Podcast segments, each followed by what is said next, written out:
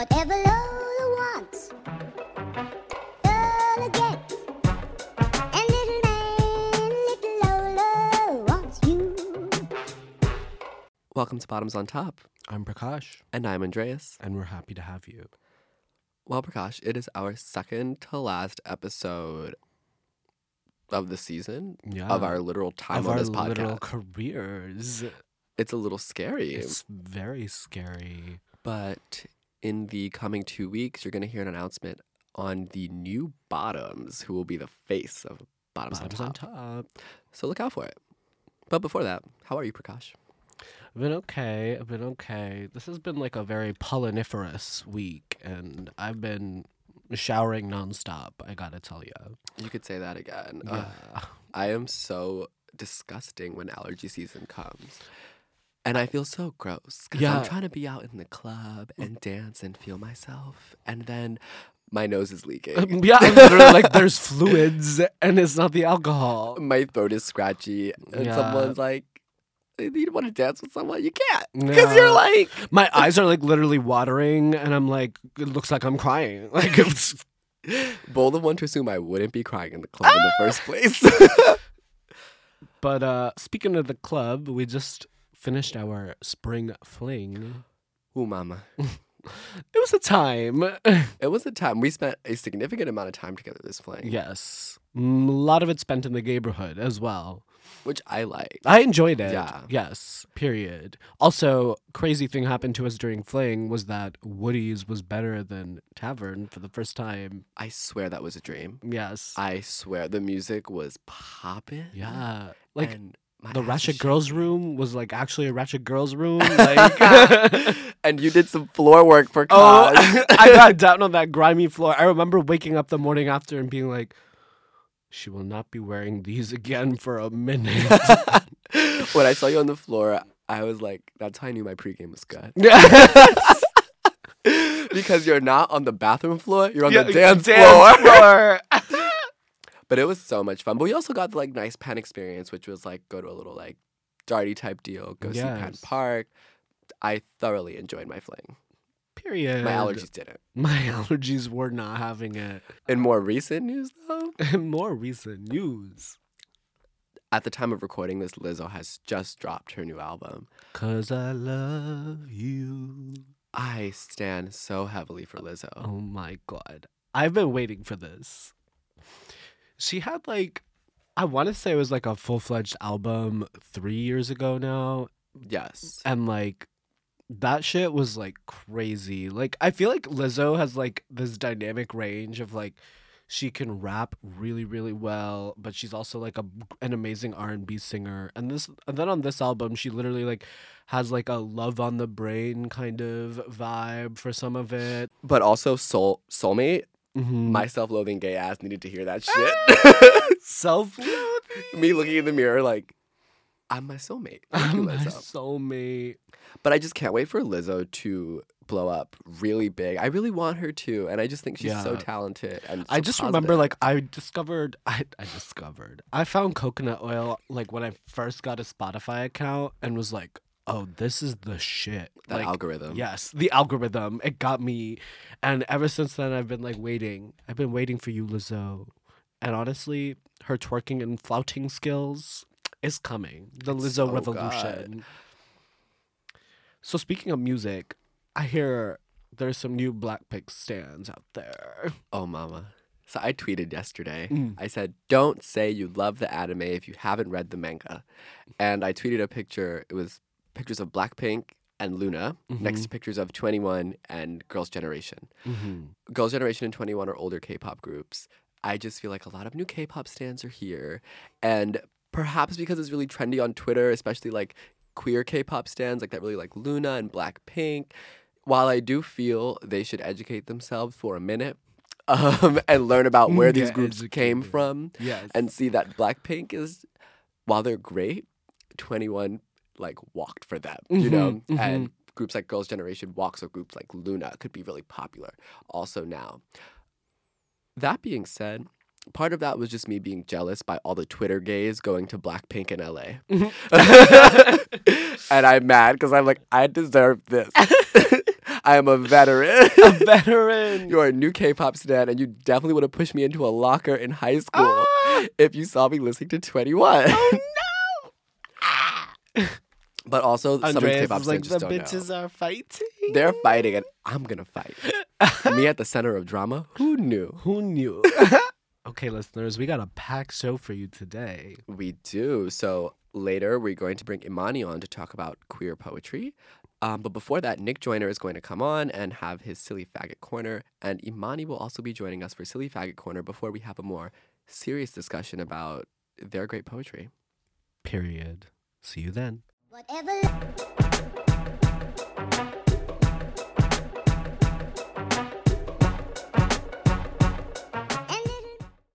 Welcome back, listeners. We are here with Nick Joyner and joined by Imani as well, who decided to stick around for Silly Faggot Corner today. Yeah.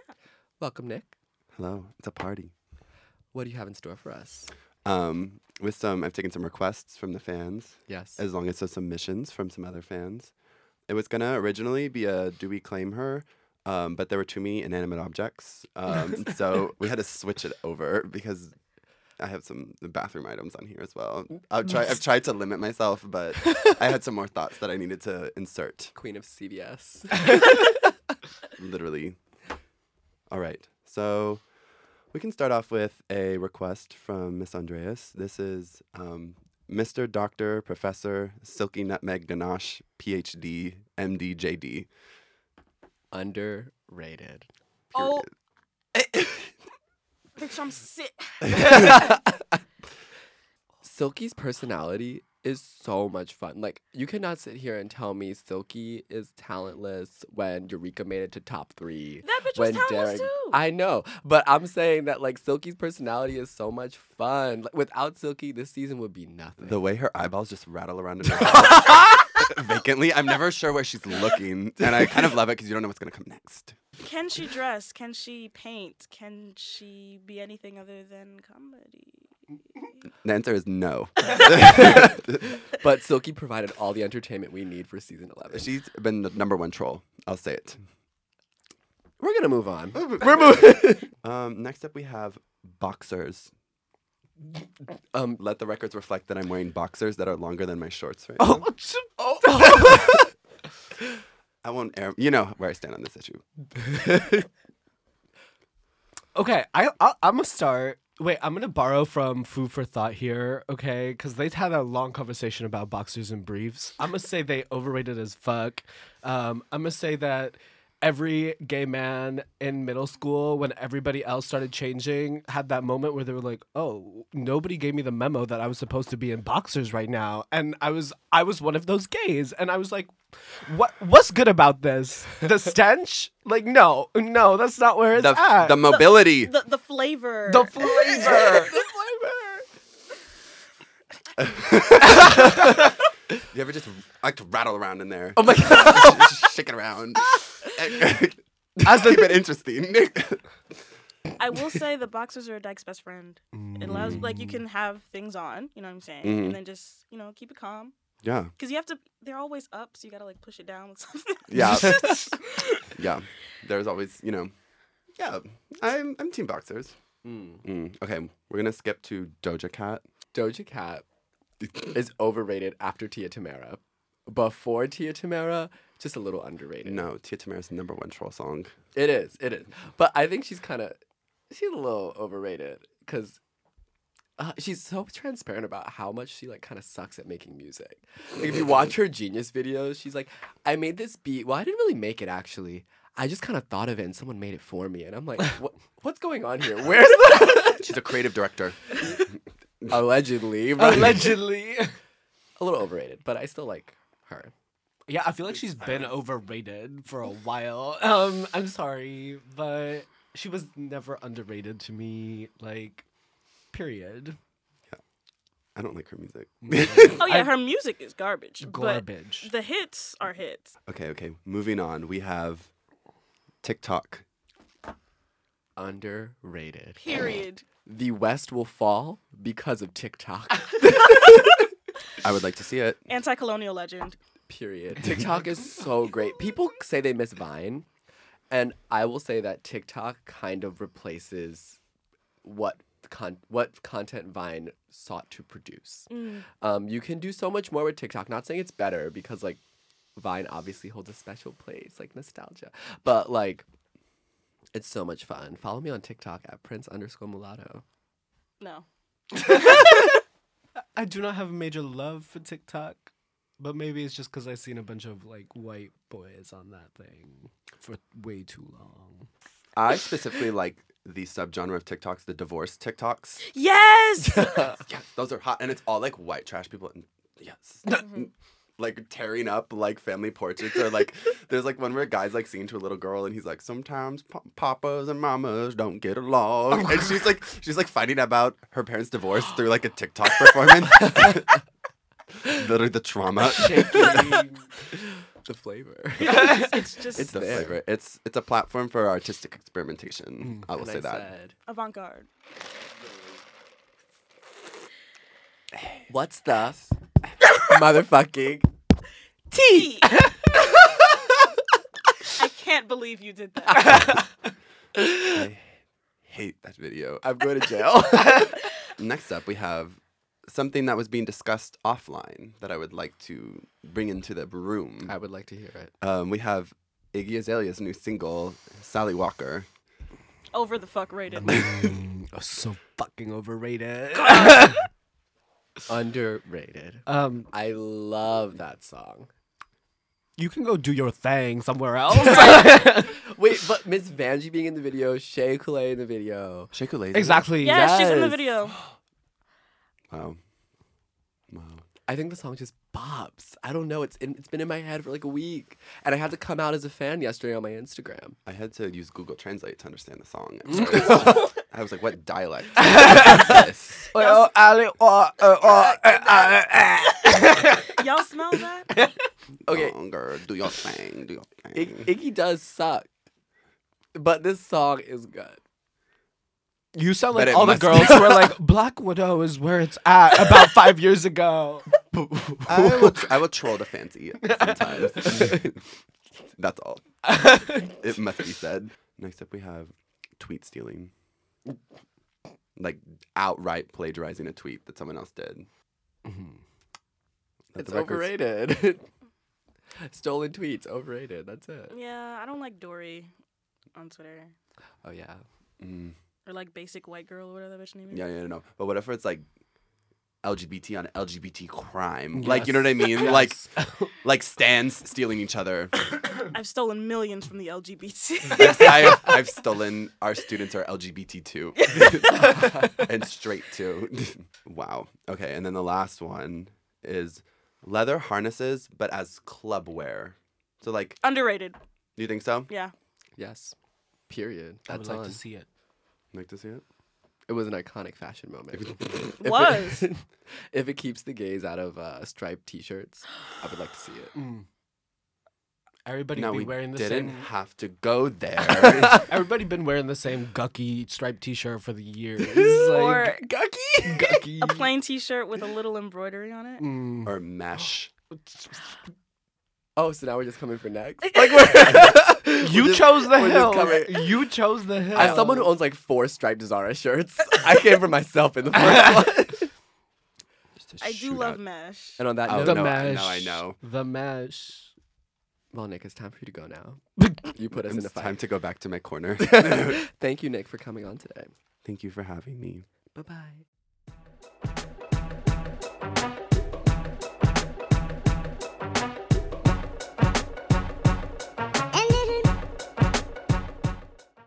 Welcome back, listeners. Today we're up in the stew with Imani, and we're going to talk a little bit about some queer poetry. Imani, would you like to introduce yourself? Hey, um, first and foremost, I am a member of the BeyHive. Um, I am a, a poet, a writer, a journalist, a stan in all you know forms of the word, and I'm really excited to be here. In that order, exactly. Yeah. Beautiful. So, Imani, we brought you on today because we know that you're a pretty dope poet and writer, and everyone knows it. And You have so many platforms, but we wanted to bring you to ours. to be quite honest. Y'all This is- irritating.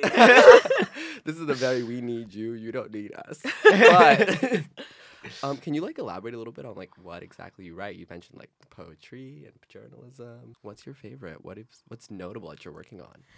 Oh geez, um, what am I allowed to say? Um, I'm working on my first manuscript. Um, it'll be on uh, queer history and poetry connected to each other, specifically on the AIDS crisis and how that actually manifested itself in lesbian communities, and la la la la. Yes, I do poetry and I write poetry, and that's like my craft thing. But I also, being like a scholar person now, like I research uh, love poetry by queer black women activists of the long 1980s. Just like thinking about what their interiority versus their like revolutionary side would look like, and how like I've noticed like a theme in a lot of love poetry by uh, queer black women activists of this time, where there's a big contrast between like outside the world is ending, but here I have you, and it's so perfect. It's understandably turned me into a sap. Um, but I think it's really important that we see in literature uh, queer black women outside of a place of pain, um, outside of a place of uh, constant survival and fighting and resistance. What got you into doing more scholarly research, like jumping off of doing poetry and just regular writing? Was it that desire to learn more about queer black women in writing, or was it just something that happened because we're in school? Um, I think it was a combination. Um, coming up, like I came up through this awesome nonprofit Urban Word NYC, and there was a lot of like great Black women mentors and like people who would work with me and everything. And then when I would go and look for voices that looked and loved like mine in literature, and like in popular representation, it kind of just wasn't there. Um, not only the the poems were there, but books about the poems weren't there. Um, like actual work that deconstructs what it means to love as a queer black person. Um, and I wanted, I, I don't know, when you don't see a book, you gotta go write it, you know? That's the energy we need. we, we love that energy. Yes. Yes. So, how does the work that you're doing now compare to the work of your peers, your mentors? Are you inspired by anyone right now? Is are you inspiring somebody right now? Toot your horn a little. Oh boy. Um. Well. Oh my gosh. Like queer poetry is going through a, like a renaissance right now. There's so many good people working and putting out great work. Like Diannely Antigua has this new book called Ugly Music. Um. Crystal Valentine. Crystal Valentine. Period.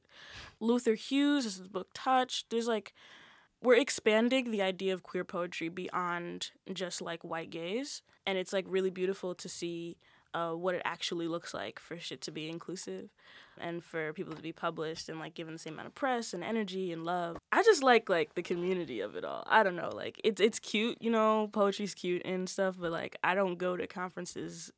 I do go to conferences. I also go to like hang out with the gays like i don't it's just as much of a party as it is work and i love that. I was gonna ask like if there's like a voice or a community where you're like, I still want to hear from you. You know. Mm-hmm.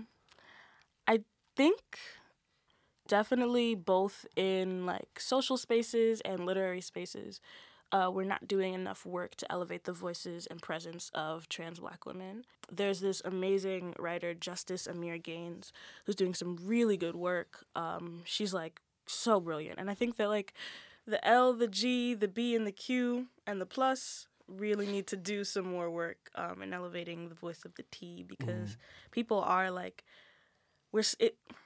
We love to. I think the community loves to say that we've made so much progress, and then the people who are most vulnerable end up getting left behind. Whether that is in silence, whether that is in violence, whether that is like in social spaces. I think we can definitely stand to make some more improvements.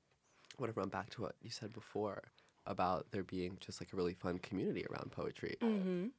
Tell me more a little. Tell me a little more about that. Oh my gosh. Okay, so it's actually really cool um how shit uh shakes out because it's kind of it's kind of similar to drag in that they're like families um and houses. Like we don't it's not the same kind of language around it, right? But like I do have poetry mothers. I have like ancestors and like a lineage of people that I know I can turn to, and I have like sisters and peers. Um, and sisters is like sometimes gender neutral, gender neutral here.